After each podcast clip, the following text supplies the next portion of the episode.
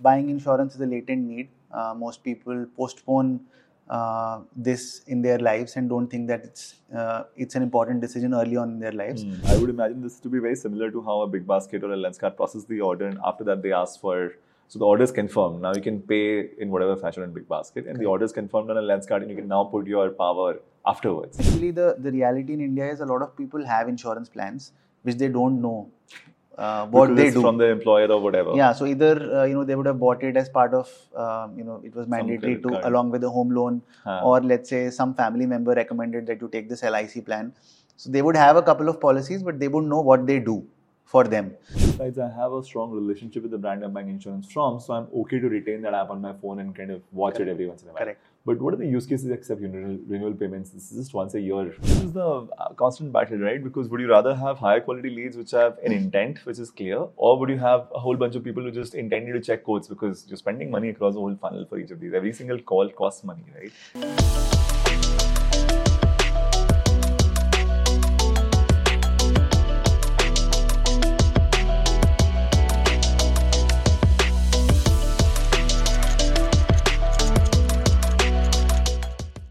User engagement and retention is a crucial but least understood aspect of growing a successful business.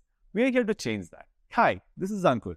Join me as I dive into conversation with the best and brightest minds in user engagement to help you navigate the why, what, and how of this subject. Hi, good morning. Welcome to one more episode of the State of Retention Marketing podcast. Here with me today is Sameer. Spent a meaningful amount of time in the industry lately with Max Life Insurance. But before that, he's done a lot of good work with Shopclues and Make My Trip. Sameer, thank you for doing this and welcome on board. My pleasure. So, well, uh, maybe let's have you do the introduction for yourself in terms of your journey and you know what's got you to the point where you are. Uh, yeah, I've um, it's been a long career. I've I've moved industries. I've moved roles. I started as a techie. I was a software developer with Infosys and Oracle early part of my career. Then after MBA, I did uh, sales category roles and then moved on to digital um, when I was in Make My Trip. I've been in various functions. I've I've done um, on-site marketing. I've done customer engagement. I've set up digital analytics uh, for organizations, and then um, uh, acquisition uh, and engagement at uh, Max Life. Now I've actually engineering to sales to category to this quite yes, a diverse view. Yes. Um, in the last one and a half two years, I have now moved from a head of digital to uh, uh, managing PNL for our uh, website business, and uh, it's been a very fulfilling journey for me.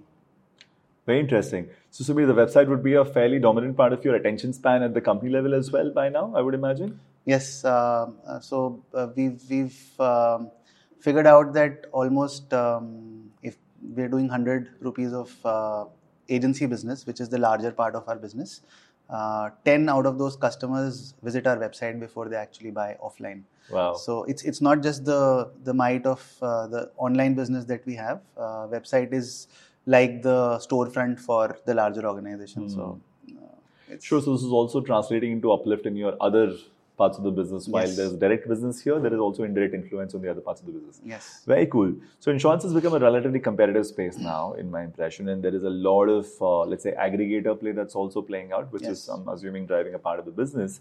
So in your case, uh, what does the you know play look like in terms of acquisition? How aggressive do you go? How competitively do you play? What kind of market share do you probably claim? And you know, what are the different products within insurance that you are expecting to uh, focus on or sharpening your spends on?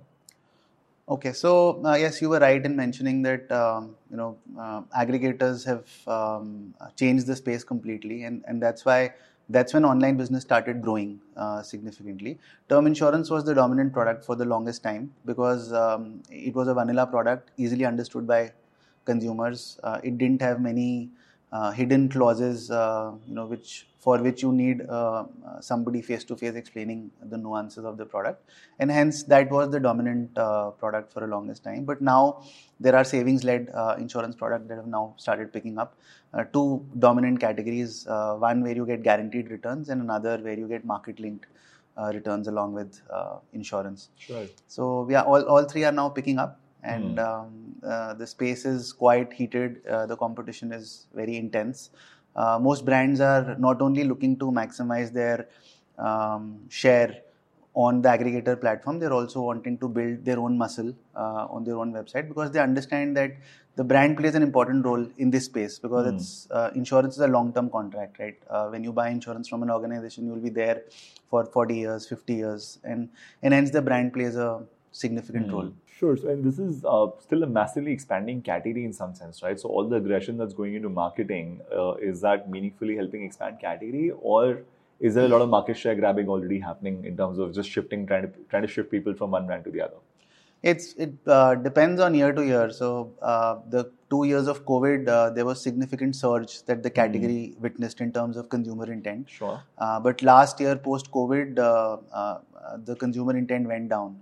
And it was expected also because the demand for certain industries is cyclical in nature. And obviously, we maxed out during the two years of COVID. So there sure. was, it, it, had to um, correct somewhere. Mm. Uh, yeah, so so in if, if I was to specifically talk about last year, it was mostly about mm. grabbing more market share for most players because the the overall pie wasn't expanding. Mm. But yeah, in a four year to five year CAGR frame, the industry is growing at uh, 30 to 40 percent year on year. It's quite healthy. Yes. I mean, it's one of the good growth spaces in that sense compared to a lot of other spaces. 30 to 40 percent CAGR sounds great. But given the nature of competition and given that uh, the CACs slash the bids on Google will always remain crazy, how do you navigate this? Are you like grow super aggressively kind of mindset or no more calibrated, controlled kind of approach? No, we want to grow aggressively. We want to grow faster than the market, mm. but hmm. we've realized that um, we cannot continue to sustain our growth uh, only uh, focusing on acquisition mm. uh, because, as you rightly said, the cost of media will continue to become more expensive, uh, and hence you have to figure out uh, the entire funnel uh, we have a fair understanding of the full funnel for the customer. How do we ensure that our buying journey is is the most friction free hmm. Uh, compared to others in the market? Sure. We uh, we not only benchmark ourselves to the other brands, uh, we also benchmark ourselves to the aggregator, and um, I think we we our target is to provide a more seamless buying experience. Sure uh, than uh, even on the aggregator website. You kind of preempted my next question. So you mentioned the whole full funnel. Uh, you can buy traffic, but beyond that, everything is in your control. So maybe let's just break down your funnel Sameer in terms of uh, what typically happens as a first step where consumer discovers you, or maybe you're doing awareness efforts, and then there is consideration, and then there is uh, conversions. You know, what is your funnel, and what does your uh, user journey look like? So, uh, you know, uh, because of the uh, category, uh, it's not a very pull-led uh, category, and mm. we have to do a lot of work uh, at the top of the funnel stage. Because buying insurance is a latent need. Most people postpone this in their lives and don't think that it's it's an important decision early on in their lives. Mm. However, now they've started to realize the later you push this, the more expensive, expensive it will get. And also, um, it's in the early part of your years uh, that your liability is the highest, mm. right? Um, when you turn 50, 60, there are not too many dependents that you have, right? Yeah. So, so it's a decision that you ought to take early on in your life. Mm. Um, yeah, so a lot of work uh, is done on uh, top of the creating top of the funnel, and, and usually both sides here. Sorry, just to uh, expand this bit, top of the funnel could be about brand or could be about the category and how do you kind of allocate attention to these two? Because everyone's trying to create the category, and you're trying to create the category plus also a preference for your brand. Yeah. So uh, the focus is on, um, I'd say, uh, generating a funnel for the business. Uh, the brand consideration and awareness is an offshoot of what mm. we hmm. do. Okay. So, um, you know, while we continue to focus on maximizing ROI of whatever money we deploy, um, uh, increasingly we've figured out that there are certain uh, avenues, certain channels, certain placements where um, the the impact on brand is also significant. Sure. Right. So so we try and maximize and both. That's measured using those brand metrics, kind of uh, awareness preference surveys. Yes. Okay. Yes. So uh, we try and uh, do a bit of both uh, because uh, the way the industry operates, it it uh, marketing dollars um, come as a part of the revenue that you do. Sure. Right. It's, it's still not a very brand led category. Yeah uh, and hence uh, we have to do justice to both. Fair enough. So we talk about the buyer journey and the funnel, how it plays out. So you have some places where you discover that the branding is also getting a bit of a boost while you're still getting your ROI from whatever traffic you're generating from those sources, right? right? So, you know, let's just say there is an example platform X from where somebody has discovered it and they've now become traffic for you. So they've come to your interfaces. How does the journey flow from there? What are the different interfaces where you enter people from and how do they go in from there? So, um, uh, as I mentioned, primarily we have um, two product lines: Yeah. term uh, insurance and savings slash investment uh, Sure. led plans. So we run separate campaigns for both, Hmm. and um, uh, irrespective of whether it's term or savings, you usually land on a lead page uh, because as as a category we are hungry for um, leads. And um, the first step that we want a user to do is to fill in their uh, name, phone number, uh, give their uh, date of birth, gender, and so on. Hmm. Uh, and then uh, they get on to the uh, buying journey where they will decide what plan works for them best.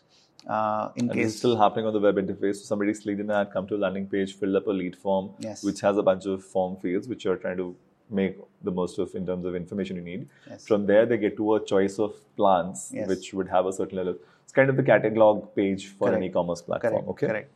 So um, so they, they select what plan works for them best, and um, uh, and then you can add riders to your plan, uh, and then eventually uh, you make payment. Uh, and post you make the payment, uh, there's a long proposal form uh, because there are a lot of uh, information uh, that we need to capture, right, in terms of your KYC, your financial, uh, your address, Hmm. uh, and um, your own declarations about your health and so on. So it's it's a fairly lengthy form. Um, after that, uh, uh, you know, every policy goes for decisioning.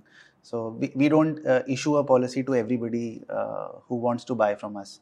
Everybody's case goes through checks where we check their uh, financial background, we check their medical background. Sometimes we do medical tests for these consumers, and eventually a policy is issued. So it's a fairly Payment long. happens before the long, uh, the policy document plus the test and approval process. The payment actually happens before that. Yes, the the only reason for that is because uh, the proposal form is fairly long, and um, You don't want drop-offs there. uh, if if we were to uh, make them fill the proposal form before they make the payment, fifty percent of our funnel would be wiped off. But this is something that you've switched recently, or has this always been the It's case? it's something which the industry is following for the last uh, four or five years. Uh, they've realized that um, uh, th- that bit of friction is something that we cannot eliminate. We have to live with it, and hence um, uh, we take the payment first up. Yeah, fair enough. I mean, I, I would imagine this to be very similar to how a big basket or a Lenskart process the order, and after that they ask for. So the order is confirmed. Now you can pay in whatever fashion in big basket, and the order is confirmed on a Lenskart, and you can now put your power afterwards. Correct. So if you were to do it before, obviously there's going to be a funnel drop off. So this seems to be a you know somewhat smart thing to do to me to kind of reduce that funnel drop off. But now zooming into the steps where you still would see funnel drop offs, right? You had uh, the guy coming into the platform, filling up the form. Is there a kind of metric on the form fill rate that you're watching actively because that's a large part of what your spend looks like? And maybe there are some experiments to improve that number that you might have done and seen some success with. Yeah, it's uh, the funnel is still a very leaky funnel. Uh, to answer your question, let's say if we generate 100 leads, uh, only four or five of them make a payment eventually, Hmm. right? So it's there's a that's still not bad, huh? Achha, 100 leads. So the, uh, what would be the form fill rate if there's an indicator there? form fill rate is same as leads, right? So uh, out of the clicks, the number yeah, of you're saying yeah, out of so click to lead would be about another 20 percent Sure. So So, 20% of- click to lead and then lead to uh, payment is is about four to 4%. five percent. Wow, that's some sharpness. Yes, so Hmm. it's it's a lot of funnel drop. Uh, uh, there are various reasons for it. Sure. Um, uh, one of the reasons is that uh, there's a there's a lot of information asymmetry Hmm. in insurance specifically, right? It's not easily understood by everyone, uh, and uh, as an industry, we tend to use a lot of jargon. Uh, and the more time you spend um, uh, in this industry, the more comfortable you get with the jar- with those jargons, and you feel that you know it's something that a user would Hmm. naturally understand. For instance, we use critical illness as one of the propositions that we give. It's not some, something which is easily understood by a layman. Sure. Um, so that is one thing that we have to actively work on. The second is um, uh, our TG is very uh, sharp. Hmm. Uh, and uh, we don't get very deterministic signals on whether on Google or on Meta or any other advertising platforms to be able to sharply target uh, our audience. For instance, we we need somebody who's a graduate and above. We need somebody who's filing an ITR of five lakh and above, um, and so on. So there are a couple of other age uh, cuts and all, Hmm. and hence um, But you you're not know, able to do these cuts on the current advertising platforms that you spend money we do on. this to our best of our, ability. extent you can, Yeah, but there's still about 30 to 40 percent of the funnel is unaddressable Hmm. uh, of the leads that we generate. uh, are unaddressable, and uh, that's an ongoing struggle that we have. So the moment people come to the landing page, about 80% of them would leave without filling up the form. But if you could find a way of understanding more of these people, that would kind of have a fairly large downstream impact. Correct. Um, you know, could you give us an example of uh, some of the experiments you've done on this particular aspect of landing to form fills, and what has worked for you?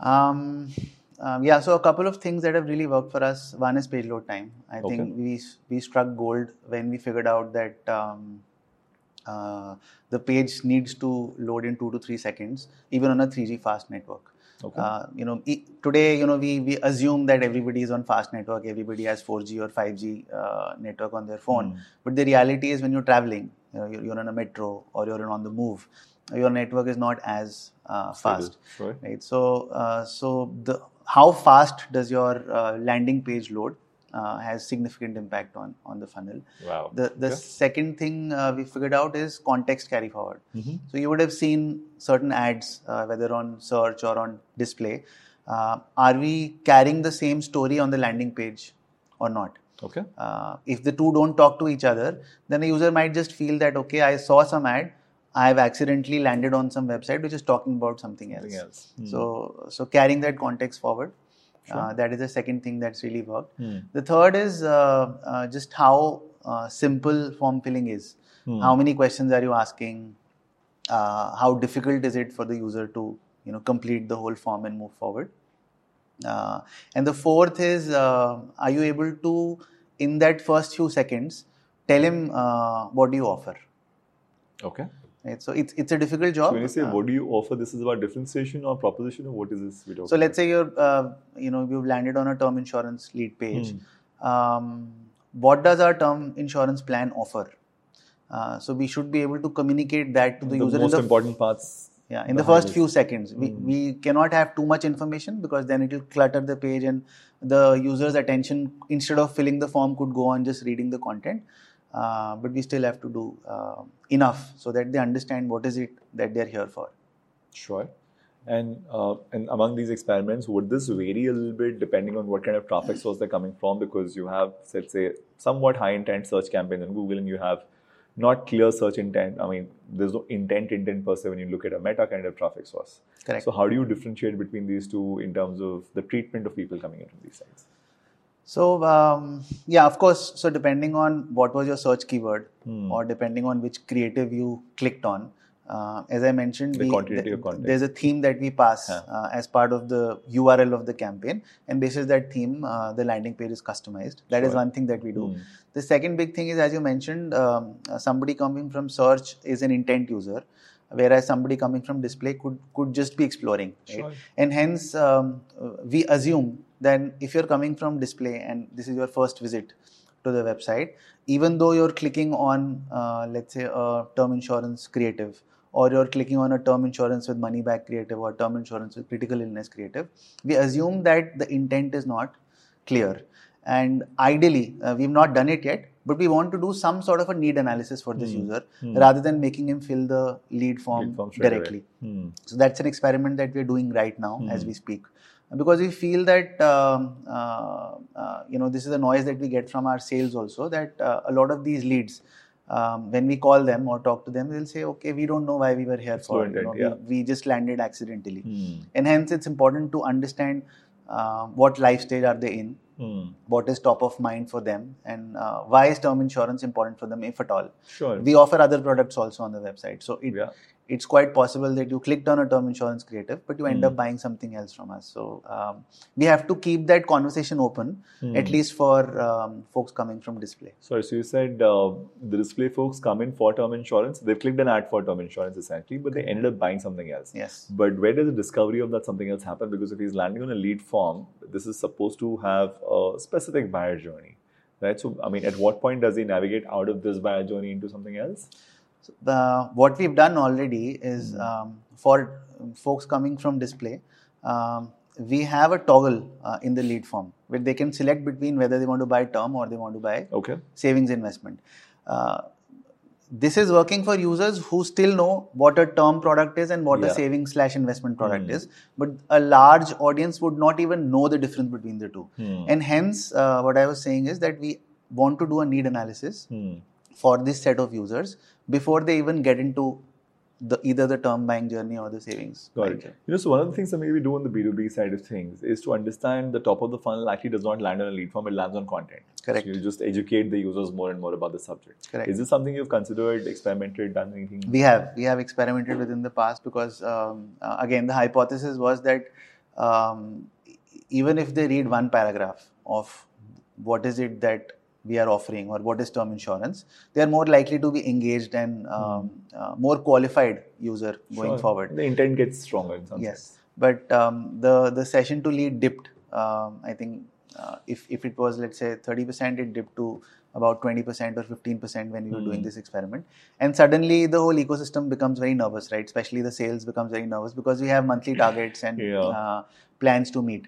So uh, we've not been able to um, do justice with this experiment. I'd say. You know, are you able to stitch the full funnel?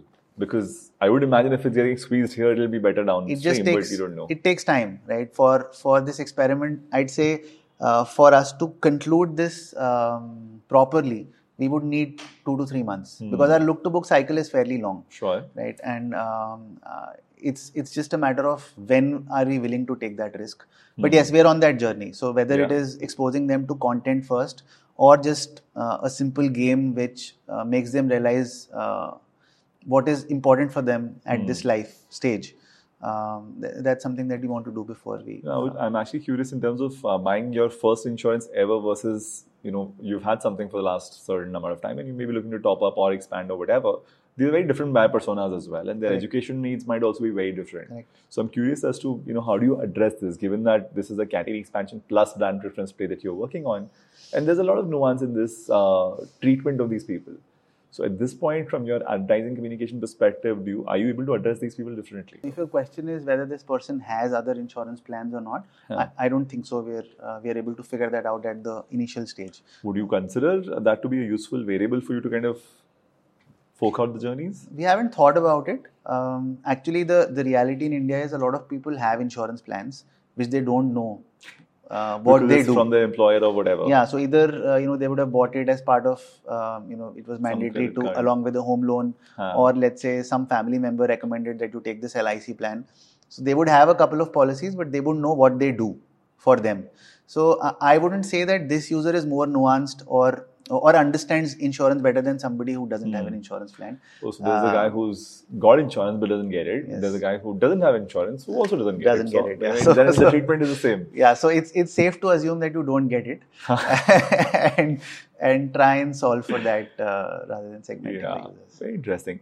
So, in terms of uh, the universe that you're chasing now, uh, what kind of, let's say, spread of Facebook creators would you have? Simply from the point of view that these are the different campaigns you're running or messaging styles you're running, because at least age-based targeting is available, gender-based targeting is available. So, within that ecosystem, what are the different structures of messages that you have? So, uh, you know, we, we talk about our uh, top propositions, um, uh, spe- especially in term insurance. Uh, there are four or five top propositions that work for us. Um, and we, we have a good interplay um, uh, in terms of what type of creative and placements we're using uh, to take those That to market. covered. But for the largest uh, time, uh, we were dependent on statics. Hmm. Uh, so uh, 90 to 95 percent of our creatives on Meta were statics because uh, all the video creatives uh, that we had gone live with were majorly an offshoot of the brand films that we had Oh, done, and we had uh, basically uh, adapted them for Hmm. digital, right?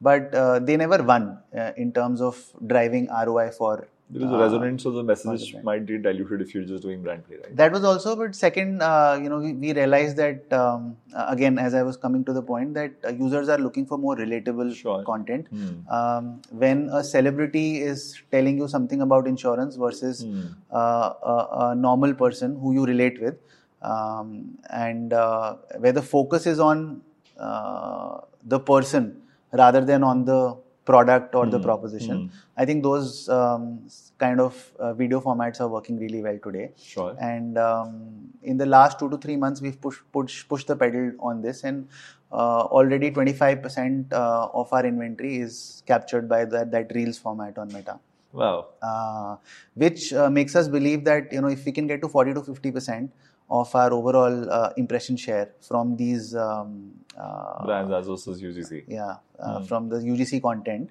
then uh, the impact on brand will be uh, significant.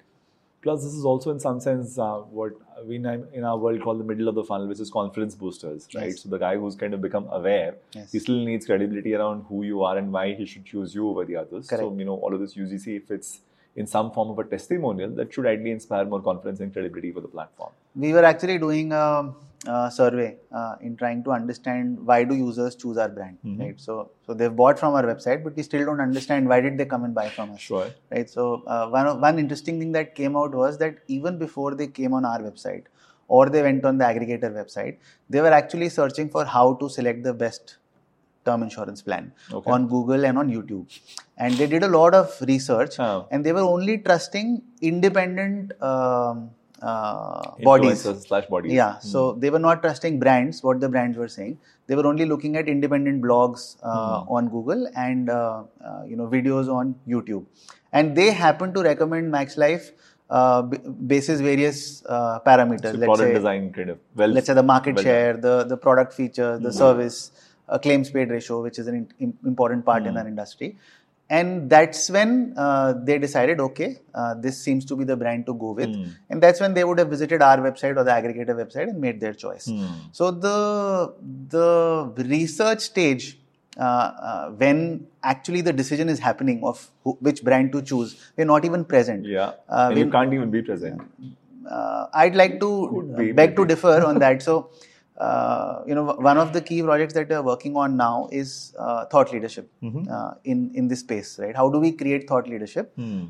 where the outcome is not that the user will click on that ad and visit our website. The right, outcome right. is only to educate the user mm. on what is the right way uh, to, to, go about selecting which plan is best for you, mm. and maybe then at least we'll be able to participate at the research phase hmm. and have a better understanding of what the customer wants would this be done on your own website, or would you end up creating a separate real estate for this? So we've. Um, I, I don't want to uh, disclose too much sure. information, but um, uh, there's a portal that we're working on, hmm. uh, which is a content aggregator platform. Fair. And uh, similar to what an Investopedia would do or a TripAdvisor would do. Yeah. Um, it's very top of the funnel, very education focused kind of content. Yes. So, so, Makes sense. So we're working on that. Very interesting. So yeah, I'm in complete alignment of doing this. The reason why we're doing all of this education effort is similar approach that if you educate people well enough, they would make fair choices, and that fair choice you will get your chances as well. Correct. So fully aligned on that one. Awesome. So you know, so I'm going to come back to our funnel pace where uh, you had all of this different Facebook creatives. Now there is a bunch of UGC involved, and you're driving traffic from there to the platform. And let's just say there are uh, gender segments, age segments, city segments which are available. How does the treatment of somebody from a tier two city, male above 45, differ from something else. You know, what is the basis in which you would cut this out, and how do you treat them differently on your landing pages? Someone, I mean, any examples you can give from there? The the key segments that we um, uh, focus on in our category is age, uh, because age is a surrogate of your life stage. Uh, that is key. Uh, so whether you're um, uh, you know a first jobber, or you're somebody who's newly married, mm. or uh, you're married with kids, so that completely changes the conversation as to why are you uh, investing sure. or uh, buying a term insurance or a savings mm. slash investment plan. That is one. The second is um, uh, whether you're a salaried or a self-employed. So in our category, uh, you have to provide uh, income proof, right? And and as I mentioned that you you need an ITR uh, of five lakh and above to buy a term insurance plan. So it's the journey is very different for a salaried individual and very different for a self-employed because sure. most self-employed won't have uh, an ITR to prove mm. their income. Uh, so their ITR would be let's say three lakhs, but their income would be thirty lakhs. Yeah. Uh, so so the treatment is very different. Mm. So that's one key segment that we have. And um, gender, we are focusing on women uh, because traditionally the industry was focused on men. Uh, our key um, TG was uh, men because they they were traditionally considered to be the ones who are responsible for um, providing for the family but that's completely changed right and uh, uh, increasingly more more working women are realizing that um, uh, you know they have um, uh, whether it's their parents or their families uh, they're responsible for them and uh, they need to cover their life as much as their husband needs to so mm. and and it's an unaddressed, untapped segment largely. Sure, and that's uh, the part where I mean you're probably doing your own insights and choosing to over-invest in some segments of the market compared to what competitors might be doing and compared to what you've done previous year Correct. as well. Correct. So this is the growth opportunity women who realize that they need to buy insurance. Yes. Very interesting. And from a treatment and messaging perspective, again, uh, the story that you told on the Facebook ad vis-a-vis what you're now communicating to maintain the context on the landing pages. Maybe can you give me an example of what do you tell women, for example, there and then here? Is this uh, cut by age, by geography as well? We don't have further segmentation in women. Uh, there's only one segment, whether you're working or you're a homemaker. But yes, uh, we do want to have very contextual communication when we're talking to them. Sure. Uh, uh, because um, most, uh, in most cases, they're they're either trying to buy insurance to protect their kids, or they're doing it for their parents. Sure. Uh, right. And um, the conversation we would have with them is very different. Mm. Uh, we can't use the creative whether where a man is taking care of his family, uh, which is what we do for most of our creatives. Sure. Right? So, uh, so that needs to change. And what I'm trying to uh, understand better is uh, the cuts, right? So you said the male to female cut is a certain number, and then there is the age cut, which is the life stage equation. Salaried, self-employed. Salaried, self-employed. So you know there are ultimately going to be X number of ways of slicing the audience and some of them will end up being the largest part of your lead share, uh, so to speak, which will hopefully, I mean, I don't know if the mix of lead share looks the same in the mix of revenue, or is there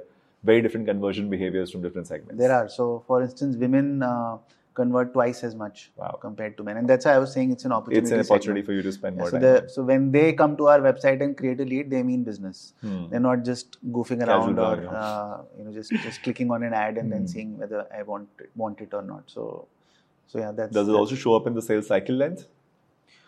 Uh, I haven't looked at that uh, cut as yet, but I assume yeah, yeah their their, their uh, look to book window should be shorter. I'm assuming. Hmm.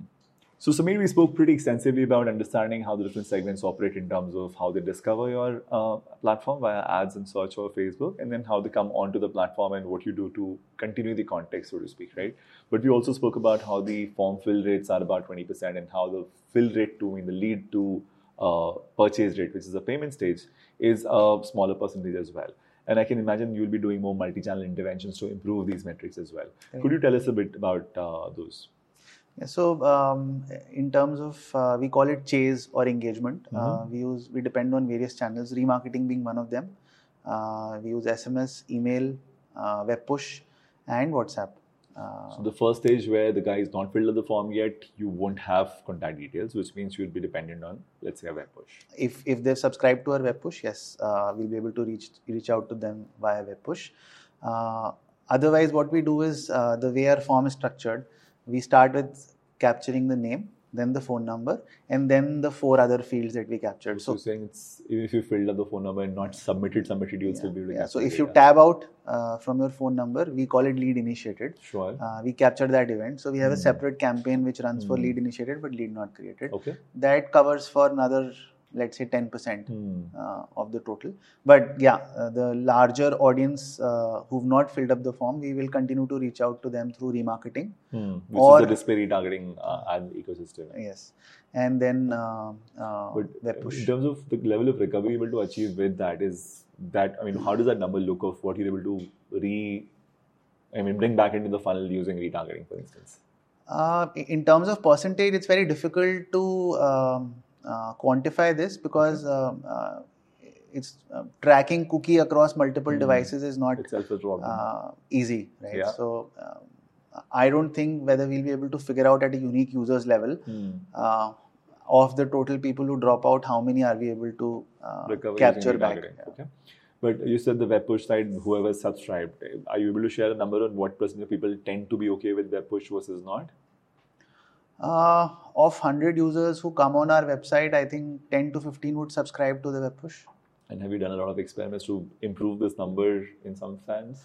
No, not not gone really aggressive. Um, mm. Actually, we've um, we've been working on a light app. So okay. recently, we've launched our own app, mm. uh, which is uh, nothing but a wrapper uh, around our uh, website. Mm. So an Android wrapper on the mobile website and an iOS wrapper on the mobile website. Uh, and hence now the app push also uh, comes into picture. But then this would mean uh, the app to be utilized a lot for people who are coming into the platform to buy insurance for the first time, or a lot more for people who bought it and then they want to continue engaging. So the primary target uh, audience is existing customers Sure. and and also users who are uh, late in their purchase funnel. Uh, Okay. it's it's not meant for uh, top of the funnel.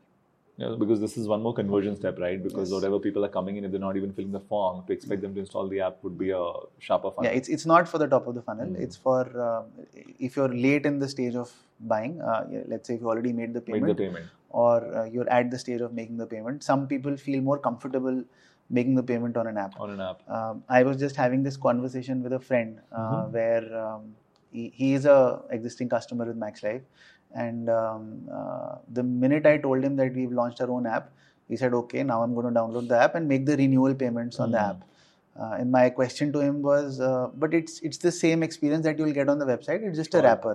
He said, "No, uh, I'd rather do it on the app." Hmm. So, uh, in terms of the consumer psyche, um, they are convinced that uh, if you have an app, it will provide a better experience, and uh, it's it's a more trustworthy environment than Besides, I have a strong relationship with the brand I'm buying insurance from, so I'm okay to retain that app on my phone and kind of watch Correct. it every once in a while. correct. But what are the use cases except renewal, renewal payments? This is just once a year kind of a structure, right? So uh, uh, we're trying to work on engagement uh, Hmm. as a key metric. See, um, what happens is uh, most of our customers who've bought uh, insurance, let's say there's a customer who's bought it for 40 years.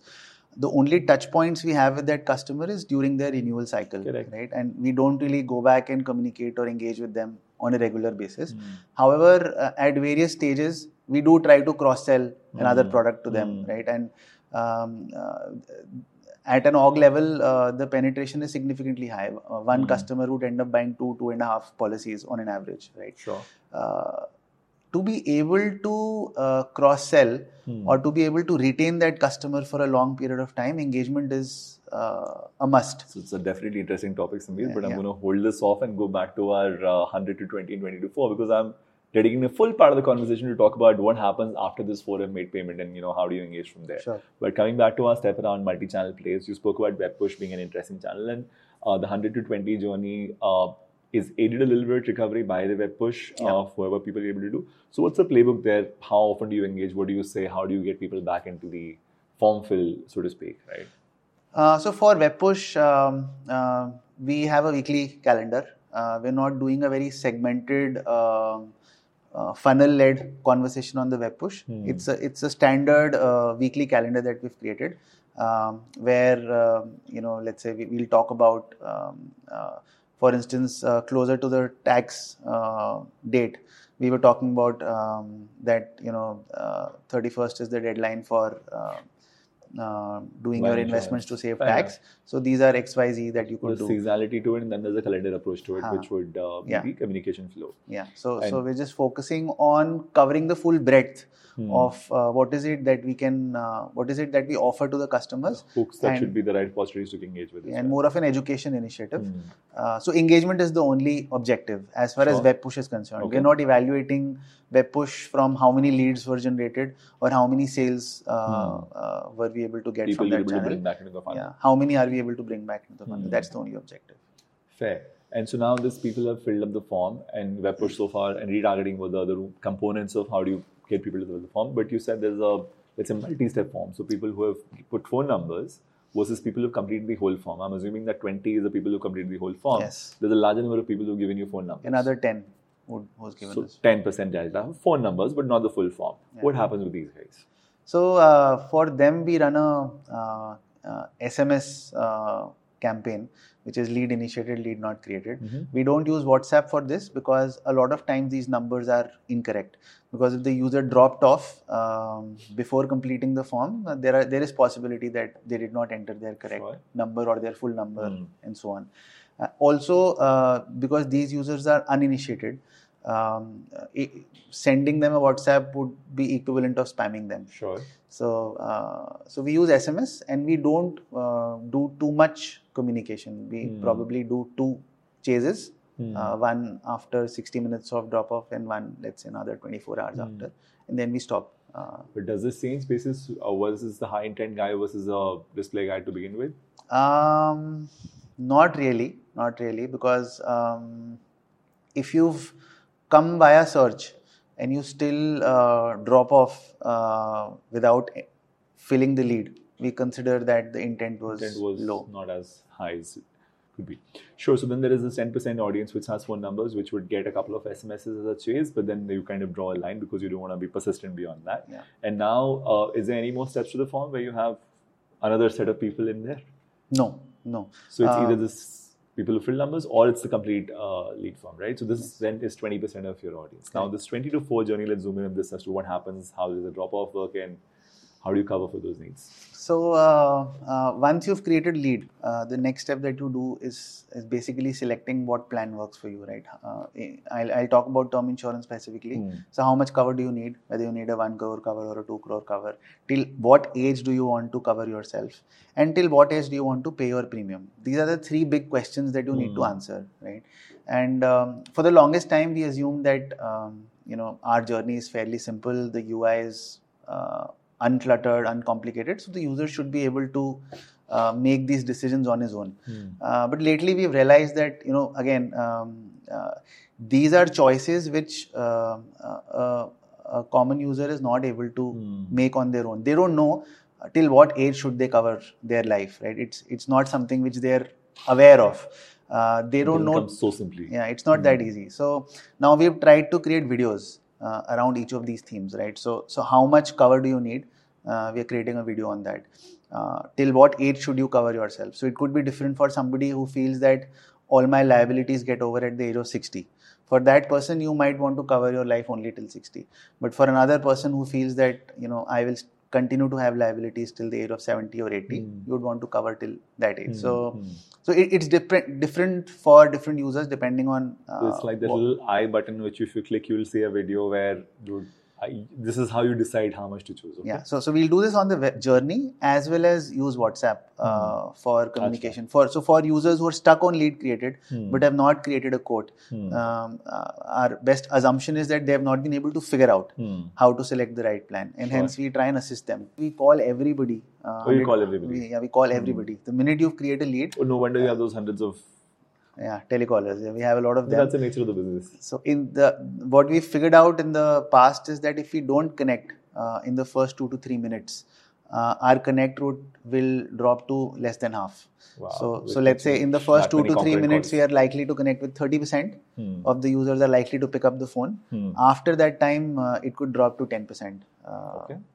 And hence we try and at least connect once with the users in the first two to three minutes. small little nuance. I'm assuming your number is also Truecaller verified so that it doesn't look spammy. Yeah, yeah, yeah. All that is Yeah, covered. we do all of that. Yeah. Sure. So that's bread and butter for us. I would imagine so. Yeah. So now you have um, whatever X number of people filling up this form completely, getting to the plans page, and then getting a call from somebody in your team whose whose job is what to kind of help them complete the form. So their, their job is to just move them one step forward. Okay. So if, if they're at lead stage, their job is to at least get them to create a quote, Hmm. uh, if not make a payment. A creator uh, code would need you to enter those three things, right? How much, uh, till when, and till when coverage. and, and then select riders. So the second Yeah. step before the quote is to select what riders do you need. Do you Sure. need additional uh, critical illness riders? Hmm. Do you need additional accident riders? Or there are this is all a whole bunch of education that needs to happen. So Yes. is this something that telecaller would end up like explaining that you know how do you decide how much to choose? they, they have a they have a standard script Hmm. uh, but there's only as much that they can cover in that call right so because um, they're also wary of the fact that if they uh, go on educating the customer too much they might lose interest and just Sure, drop off right yeah. so uh, you could be in the office while you're on the call you could be on the move while you're on the call so you may not want to talk to the agent for a very long time Sure. and hence they try and focus on um, key propositions that the plan has to offer uh, how are we different uh, from others in the market 90% plus drop off from lead to the payment. What are the big components in your impression? There is the generate quote, and then there is a view plan, and then there is a So payment. lead, lead to quote usually is a um, uh, 40 to 50 percent movement. Okay. So 50 percent users. quite substantial. Yeah, it's substantial. Hmm. So 50 percent of users don't move to quote. Now Okay. I, am talking about this in the same session. Sure. Um, if you look at it over a seven day or a 30 day, probably You'll the a larger- movement will be much larger. Sure. But in the same session, it's about 50 percent drop, Hmm. which means that 50 percent users, even after creating a lead, uh, are not able to either figure out. um uh, how to make a quote. An interesting observation that we got earlier was that most people are only coming to check their premium. Hmm. So the hook that they have is to check, okay, for me, how much would it actually cost Sure. to buy a one crore cover or a Hmm. two crore cover? And the minute we show them that premium, uh, we lose them. Uh, an interesting study that we did was um, uh, once you create a lead, uh, you land on the quote page. And uh, we were asking a couple of additional questions from the users. Uh, it was a simple uh, layover pop up form uh, with tap uh, inputs, mm. right? So we were asking whether you're salaried or self employed. and background mein quote page load ho raha tha. Huh. in the savings journey, the quote page was dark and you couldn't see what's there in the quote page. But in this term journey, the quote page was translucent and you could see uh, what was there in the background. Okay. We saw here uh, almost 25% of the users did not even respond to that question salaried or self employed because it was just a tap response, Sure. but they did not move forward. They dropped off. Hmm. We were banging our heads. Uh, you know, the UI seems okay.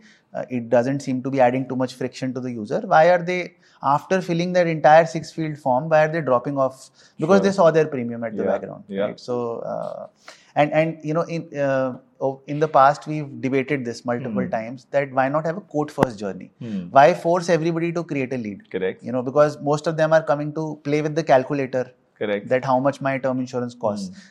Uh, the minute we do that, our leads will go down Slightly by short. half, Yeah. uh, if not more.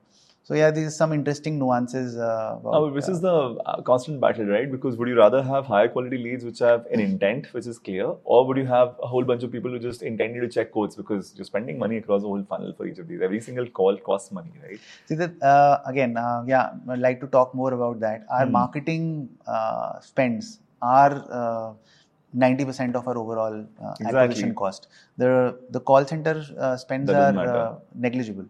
Okay. Uh, In So the in the overall scheme is- of things, uh, the call center costs are negligible.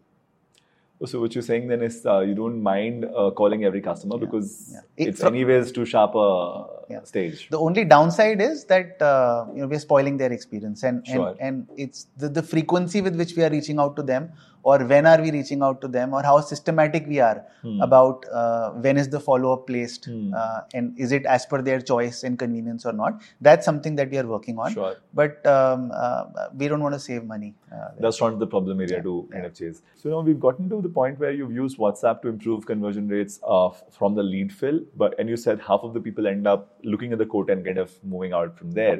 But then there is a bunch of people who generate plans, and then from there there's a much sharper drop once again. Right. So what is that about, and how do you solve for this? So once you've created a quote, um, uh, from there on, it's mostly about urgency. Hmm. Um, and uh, uh, you know, ours is a category where uh, people usually kick the ball down the road, right? So um, there, there's always something more important in your life, right? So you, you have to buy a new iPhone. It's definitely more important than buying insurance, right? So, so, uh, so that's that's uh, that's a constant uh, battle that we run Hmm. you would have seen uh, i don't know if you've you've been served those ads um, typically uh, most people in the insurance industries have been running a lot of fire sales in the last one year Really? or two years because um, there have been multiple price increases. So since COVID has hit, uh, the the mortality experience has worsened, mm. uh, and because of that, uh, uh, our prices we get prices from the reinsurers, sure. and uh, that is baked into our overall pricing and mm. product strategy, right? So so because of that, the prices have been increasing. And every time there's a price increase, most insurance would say that you know, they'll start running a fire sale. Ki ek mahine बाद आपका price बढ़ने, वाला है so do whatever you want to do now and we've seen every time we've done a fire sale the sales for that month go up by thirty to forty percent Indians love discounts, right? Whatever it's you call more it. than discounts. It's just that creating that urgency, urgency. that I'm what I'm getting today, I will not, will get, not get tomorrow. Uh, one month, one month mm. later. The other key aspect that we leverage is birthdays, okay. right? So you're 34 right now. Mm. Uh, and you're turning 35 in a couple of months Right. so a couple of months later the premium will increase by 5 to 10 percent for you Ah, and, because age changes the premium. and over a lifespan let's say you're covering yourself for 40 years the total amount of money that you will end up paying is significantly higher it just if you Hmm. Ah, delay the sooner, decision by the more you two months. benefit. so from these that. are some uh, hooks and levers that Hmm. we've uh, been using but there's more work that we need to do in Hmm. terms of creating urgency because uh, in our category we we are not able to run discounts we're not able to run uh, you know promos or sales Hmm. um, uh, and hence that's not a lever that's available to us. Is that a regulatory topic? It's a regulatory. You can't kind of bribe people into We buying insurance. yes. You can't We- offer like you can't even give them Amazon vouchers. Uh, yeah, or like if hundred people, one would get an iPhone kind of stuff. You no, can't do all no, of that. You can't. Hmm. And and this is the same for every player. So has anybody done something more innovative to drive conversions at this stage, just from an urgency perspective? Mostly, it's, like? it's it's about price increases, Hmm. or it's about uh, tax deadlines, uh, or your birthday. This is once a year. Yeah. I mean, so the opportunities per. I mean, as a system, of course, you have a bir- somebody's birthday every day, but tax deadline is only once a year for everybody. Correct. Which means the opportunity that you have to create this urgency is then only so many. Yeah. So, uh, you know, one problem statement that we are wanting to solve is how do we create a new conversation every month Hmm. to create some some sort of an urgency.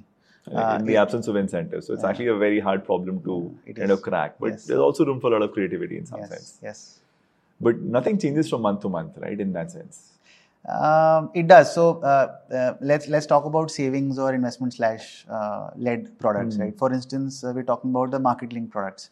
So if you go on Policy Bazaar, you'd see that um, when the market is down, they'll talk about this is the right time to invest because uh, the market markets is are down. Yeah. and historically every time the market has gone down, it's Come back. uh, come back and it's come back stronger, right? So they'll show graphs of how the market has uh, responded. If the market is on the up, they'll talk about uh, that it's a bullish sentiment now. it's, it's, this is the right time to enter. So, Sure. so, so there are conversations that you can weave. Um, it's it's difficult, uh, and you know, given the IRDI ambit, uh, this is how those come to, right? yeah, I mean, we- subject to market risk wala part to aayi yeah, yeah, so we have to be careful that we don't uh, mislead the customer. We don't use misinformation. But yeah, there's there is, there is room to play. There's room to play. Hmm तो term में नहीं हो सकता तो यहाँ तो हो ही सकता है but then this would mean that the guy who came in for term but was not finished his term closure you will still try and get him to this other thing Correct. And this is actually not. I mean, I don't know if you will have multiple term insurances, maybe not, but at least this one you will. You can always have multiple. Huh, you can continue to invest, uh, and i- increasingly people are realizing that um, more than maximizing your returns every year, uh, it's how long you stay invested uh, makes more sense. The And- bigger impact. yeah, and insurance by uh, construct itself is long-term investment, Sure. right? So most plans are 10, 15, 20 year Hmm.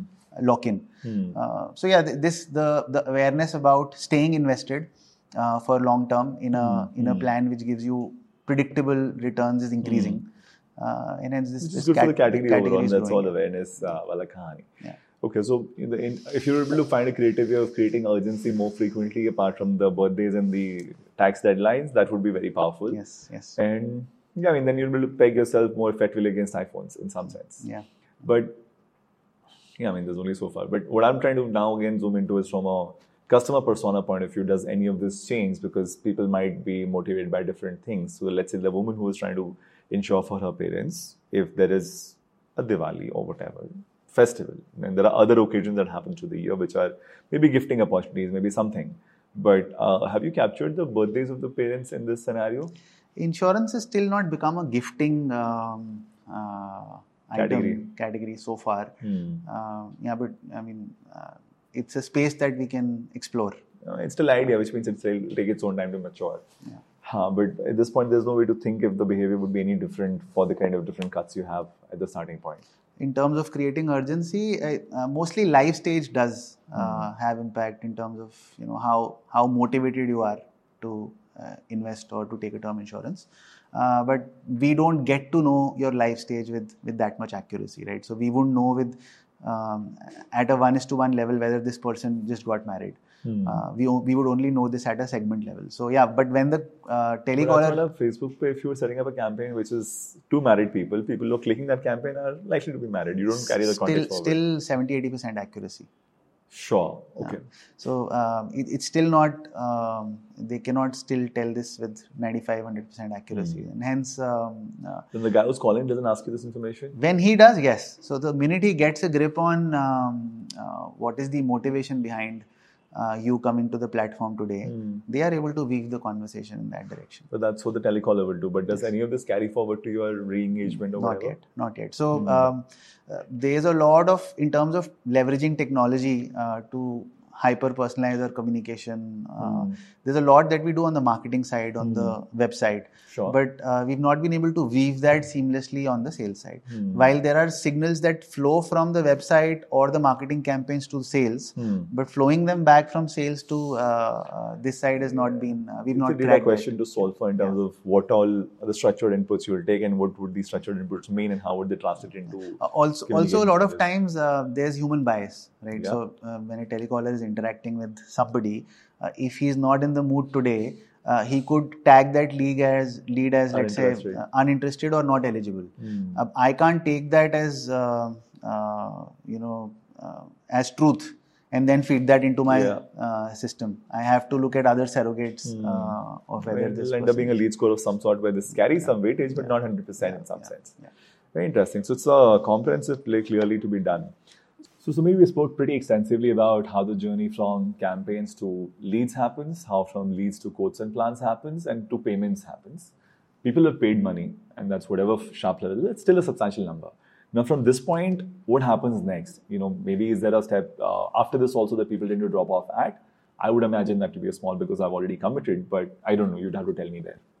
Yeah, no, so uh, there is uh, further uh, drop after that. So, of 100 people who are making payment, we are able to issue a policy uh, when I specifically talk about term only to 75, Okay. uh, 70 or 75.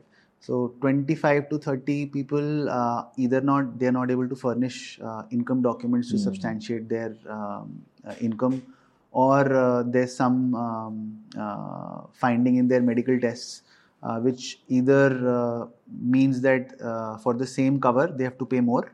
Uh, we call it a counter offer because let's say you're diabetic or uh, you have some other um, uh, illness which makes you a more risky life, Sure. right? So we'd say okay for the same cover you have to pay extra, and when, every time we give a counter offer, uh, uh, a chunk of the users uh, drop off. They say Sure. okay, nahi, matlab, uh, So you said 75% would get it, or 75% would get it at the terms they were offered to start with. 75% would eventually get issued, okay. right? Which includes uh, people who would have offer accepted. Sub mila ke, mm. 75 would get their policy issued, 25 mm. would not. So that 25 would made payment were not able to buy, right? Could be because let's say they had uh, during the COVID we had a policy that if you've had COVID in the last three months, then you cannot buy insurance. Mm. So so there are these these underwriting guidelines keep evolving and keep changing. But you don't change it at the top of the funnel, but it's And- much down the road. Uh, yeah and we do a very bad job at keeping this set of audience warm Hmm. right so uh, because um, they've already gone through from that 100 to 4 stage right and they've been with us through the funnel they made payment uh, ideally we should be able to uh, at the least uh, give them some other product uh, और नहीं on तो a- तीन महीने का है तो तो दो महीने में खत्म हो जाएगा ना हाँ हो जाता है बट वही मतलब these journeys are not stitched as yet Hmm. because most of our focus uh, um, has been till the payment stage and we've not Sure. really invested a lot of time Yeah. beyond that it's also a function of how the org is designed and how many things can you care about it. in yeah mind. yeah so it's it's just we've just not been able to prioritize this leg Hmm. of the journey but yeah there's there's a significant drop Room off to kind of recover that. yeah Okay. so that's one the the second thing that uh, becomes key is uh, upsell Hmm. right so at the time of sale as I was, as I was mentioning uh, you know a call center agent would typically sell a 1 crore cover Hmm. uh, and the combination which gives po- poses least resistance right however uh, once you made the payment and uh, uh, either your policy is issued or you're awaiting issuance Hmm. you can actually have that conversation that you know maybe for you uh, a 1 crore is not enough you, you should a- actually look at a 2 crores. crore Hmm. and it's only this much more money or let's say um, uh, you know this is a rider that you had not added would you consider so so th- there's a fair amount of upsell conversation that can happen. So riders also change premium. yeah, and uh, even after uh, your policy is issued, because the underwriting has given a decision, um, at this stage we know that what are you eligible for. Can you zoom into a little bit in terms of the underwriting part as to what's that cycle length like, and is that a manual process? Somebody would look at it, kind of put some sort of a decision uh, framework back, and then it will get decided. How does it So work? So from payment to issuance, it would take let's say about a couple of weeks. Uh, Two weeks. in total. Hmm. Um, one week. Uh, uh, this this would cover ninety percent uh, of, Of the, the customers, scenarios, right? So um, let's say about one week you take in furnishing all your documents, uh, filling up that form, uh, and uh, doing medicals. Okay. So sometimes uh, there are home medicals. Uh, people, somebody will come to your home and take uh, uh, a sample. But do you facilitate that, or would people Yes. have to do it on their own? No, no, we facilitate. facilitate We facilitate that. Or sometimes you have to go to the center for a medical. But this uh, is like, is there a system around tracking? Iski Yes. appointment ho gayi, ho gayi, ho. Yes, yes. Or- your system, partner system. How does it work? it's our system, but then we have to integrate with multiple TPAs, Hmm. and and um, uh, again the the back end system of all of this is disjointed, right? So uh, often. Uh, what is actually happening at the back end, we will not be able to communicate the same to the customer. So, uh, so there, there's, Starts, but yeah. yeah there, there's a fair amount of um, uh, work that needs to be done here uh, but having said that yes so so let's say about a one week time to to get all the documents and medical and everything in order and then another 3 4 days uh, time for the underwriting uh, decision so that's Hmm. how uh, it's typically a 10 day cycle but there is room to reduce friction here, which might improve this yes, number. Yes. Okay. But in terms of your communication flows, this will end up being a lot of phone calls now. yeah. So most there... mostly it's a, a call center driven chase uh, because as I mentioned, the backend systems yeah, yeah. are not fully integrated. But this call center uh, would be able to see his appointment book tha, but he didn't kind of go for it. So now I have to remind him to take the next appointment correct, or whatever. Correct. correct. That will work. Correct. Got it. So let's say that we've kind of got to a place where people have bought policies, they've been issued policies, and now it's time to cross sell, upsell, renew. So Yeah. cross sell, upsell uh, windows are about the riders, perhaps in some sense, increase coverage, perhaps in some sense, and the other product line itself. So somebody who's taken term might be able to take the uh, investment product. Right? correct So how does that play out in terms of uh, how do you decide who to sell what to, and how do you actually go about it in terms of communication flows? So in the first one month uh, after policy issuance, we call it the free look period. Uh, at that point in time, a customer is free to cancel their policy and they Okay. get all their money back. Wow. Right. So Does at- that happen? Yeah. I mean, What percentage? uh, it's very less. So it's about two percent or one percent. Uh, it's very like, less. You know, I was looking at a funnel and it would drop, drop, drop, drop. It's just so disappointing in some sense. But yeah, that's the reality of the life. That's the reality of the business, how it is. Mhm. Um, yeah. So uh, so during the free look period, while you're uh, free to cancel your policy, you're also free to upgrade. Okay. Right? So you can add riders, you can mm. uh, increase your sum assured, you can reduce the payment term that you have. Let's say initially you said it's a 40 year policy, you will make premiums, you will pay premiums in 40 years, but now you feel nahi, uh, 10 saal mein pay karke khatam karte hain. At least Edit essentially. Yeah. So you but can do all this of again that. go to an underwriting cycle or will it not? So uh, you know it does not. It does okay. not go to the underwriting cycle because uh, by now the underwriting is already given uh, that what are are you eligible for. Hmm. So we know like that this customer bought actually a one crore cover, but he's eligible for a two crore cover. So Hmm. we know okay. Also, you've already defined the outer limit of what can be offered to this guy. Yes. So it's it's it's all very easy, Hmm. uh, and hence the first month uh, our effort mostly is on upsell. After that one month, uh, yeah, you, your question was what to decide. Uh, What to sell किसको to क्या whom? pitch करना है. So it's Hmm. it's mostly a factor of um, let's say there's a, a person whose income was 30 lakhs and he's bought a one crore cover. So uh, our pitch to that person would be. Uh, I think you should take a higher cover because you're Hmm. eligible for more and you need to take more to be able to cover uh, Your lifestyle. your life. Hmm. So uh, for somebody whose whose income was 10 lakhs and he's bought a one cover, we'll probably not pitch uh, a higher cover. Hmm. But uh, depending on what riders you've taken, we'll pitch riders which you've not taken. And how many riders are usually available? Four to five riders. Four to five riders. Usually.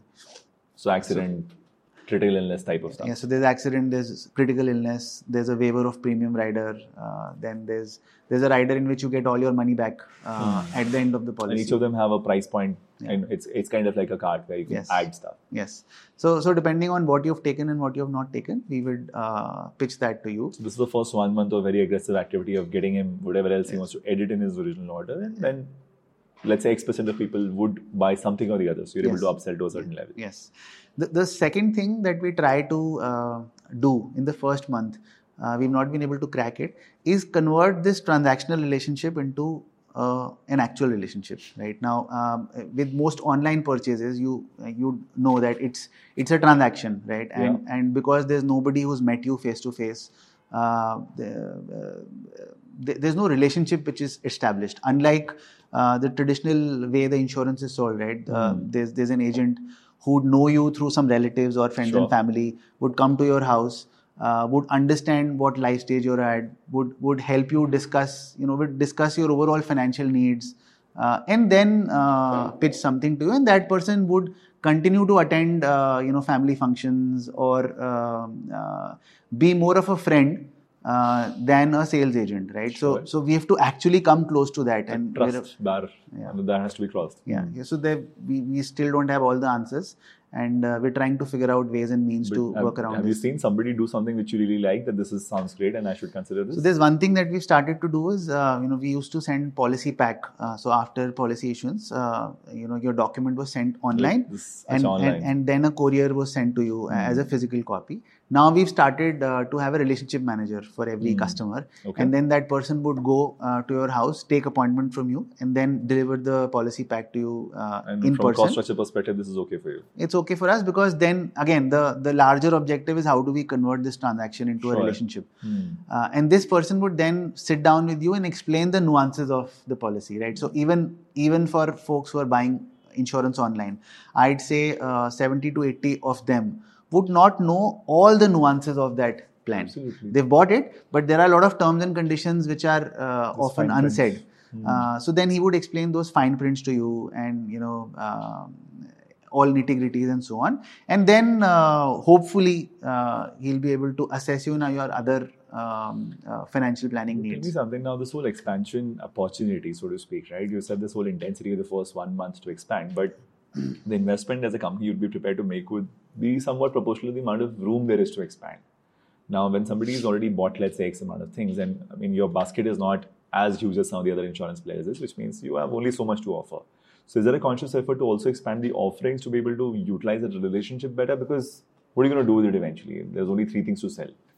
Yeah, uh, of course. So uh, you know, about a couple of years back, we were only selling term insurance Sure, as, so as the already on product the on the website. expansion. Now we have, let's say, two other uh, Hmm. strong savings product, one market linked and one guaranteed. Hmm. So we now have three products Sure. that we offer, right? Hmm. And we're trying to expand the bouquet. Uh, Of course, um, you know, because we're s- still selling these products online, we have to ensure that they reach a certain scale Hmm. and uh, they're easy to understand uh, for the users. As an organization, we would have, let's say, 15 or 20 Hmm. That's different insurance plans. In the D2C side, you have only so much, but Yeah. otherwise, Max has a lot of things. Yes, yes. So yeah, uh, But it's a conscious choice to hold back those releases online, or because you you have to build buying journeys for each product. Correct. Uh, the uh, the communication uh, that you would do for each of those products will depend on the features that they have. Uh, your call center team needs to be trained on. Yeah. Uh, so it's a lot of operational work, which yes, is then making yes. into a path instead of. I mean, it's not a yes or no decision; it's a sequencing decision. Yes, when does everything come online? it's- But let's say that this is not all there on the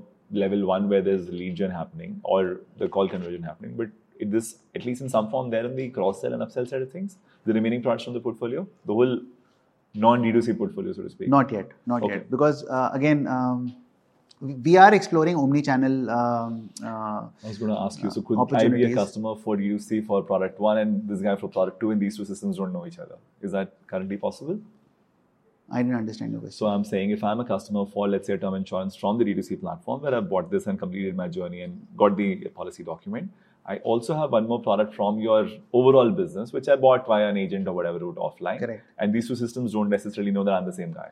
the systems would be connected at the back end but Hmm. what would happen is the the d2c journey would run their own cross sell and the agent would uh, run his own cross sell right so, uh, So a business level, I mean, the agent would run his own cross sell, but agent would have, I mean, typically he's not only selling your products, he's selling everything else also, selling- which means his cross sell play will end up being not necessarily in there's favor. there's something called as the customer ownership policy that we have right? And which is i think which is which exists in most bfsi uh, setups. So if if the customer was acquired through the agency they have the right to cross sell to the customer They uh, also have the right to cross sell, but you also do. Uh, only they have the right to cross sell to Only the customer. Only they have the right to cross sell. if, if it's acquired through the agency if it's a So an agency would mean a whole bunch of these offline feet on insurance street agents, fleet on street, this, that, whatever, plus all these aggregators also, right? Yes, yes. But you know, when I bought an insurance from a CoverFox, I still get the renewal reminders from a Shriram or AXA or whatever. Does that work like that, or is this guy only supposed to do my renewals? And now you've got the aggregator uh, in between. Yeah. So uh, aggregator is just another layer between the customer and the brand. But you're not treating him as an agent, or are you treating him as an agent? no. So uh, a, in terms of the in terms of a customer being acquired through the aggregator portal, the brand would continue to uh, have their own uh, renewals. renewals So and communication. Cross sells also potentially if you were to have yes, it. yes. But you're saying by the agent route, that ownership remains with the agent. So, uh, wait, it's a blurred boundary. Sure. Uh, but yeah, I mean, the bigger understanding is ki whichever channel is acquiring the customer, they own the customer. If not for the entire lifetime, at least for the first six months, one year. Okay, so your And uh, to cross sell everything to this guy who's acquired by an agent would suddenly open up at T plus six months. Yes. And then you'll want to make sure you maximize the relationship as yeah, well. yeah. But very interesting to understand that you know you're running the whole D2C piece, but there's a lot of tech adoption that will become a part of the larger insurance play as well. And I'm now curious to understand that uh, in the whole cross sell play, if you're not even cross selling the remaining 15 products to your current acquired customers, is there a view on how does the whole tech transformation of this play looks like at the org level?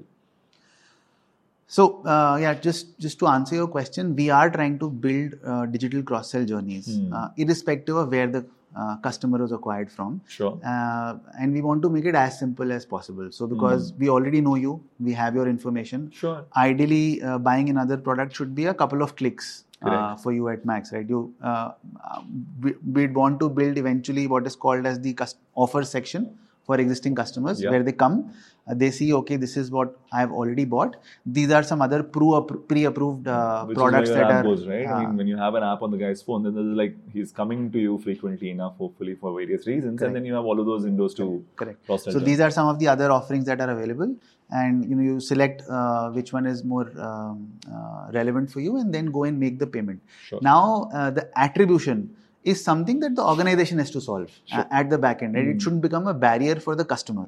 Uh, so what we're trying to do is solve for the customer in terms of creating digital uh, cross sell and upsell journeys, and then we'll we'll figure out how to manage uh, uh, you know Uh, which channel gets credit. Reporting topics and not business impact. You still want to make business impact. But you know what would be very interesting to understand is you're running a right now a 150 200 crore kind of scale of business on the D2C side of things where you're dominantly acquiring new customers for three of these products and there's some amount of cross sell. I don't know what's the contribution of uh, cross sells like if you're Ten percent, uh, ten percent of our overall business would be cross sell. Whereas Hmm. for uh, the offline channels, whether it's the agency or the bank, almost forty to fifty percent of their business comes from so. existing customers. And from a contribution to the overall business, uh, the D2C contribution to the larger business, I'm assuming those are numbers that are shareable, right? What, what does that look like?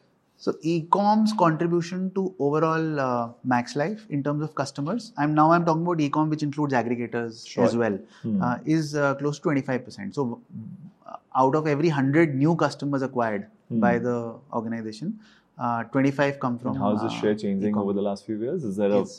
Yeah, it's been- I'm sure it's gaining share, right? Yeah, it's been increasing, yes, Hmm. because uh, the e-com uh, channel is growing faster than uh, Of course. other channels.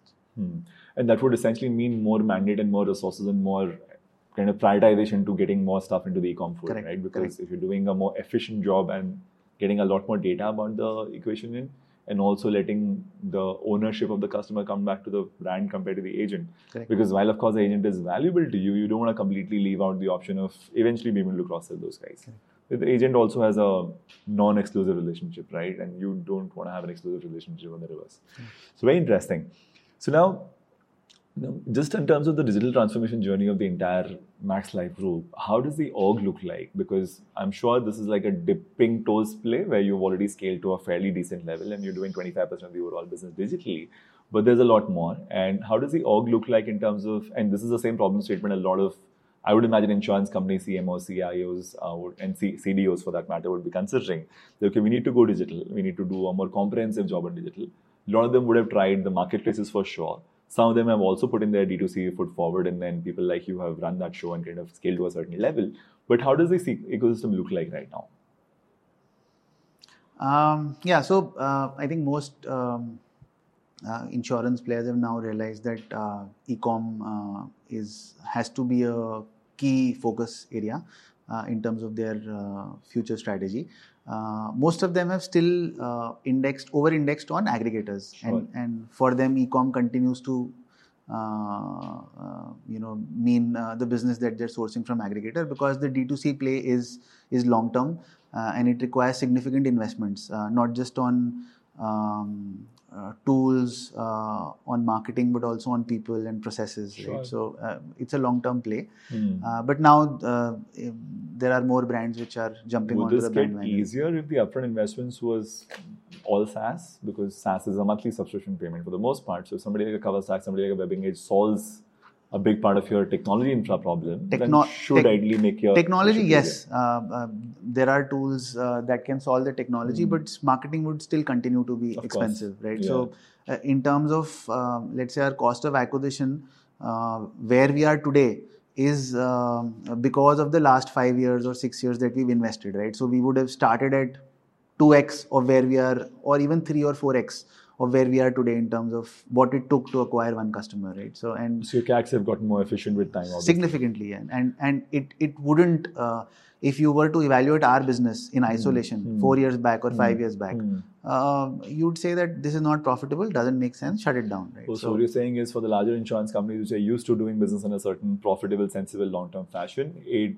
doesn't seem like D2C is a very effective channel simply because it's, it's just a expensive. it's a loss making uh, channel At least for the first three years, it'll be first four loss-making. to five years yes Ooh, which then raises the big question on why at all if you have to do it. But help me understand this. Now, when you had this question of uh, spending aggressively on marketing, most of these are known brands. Max itself is a somewhat known brand.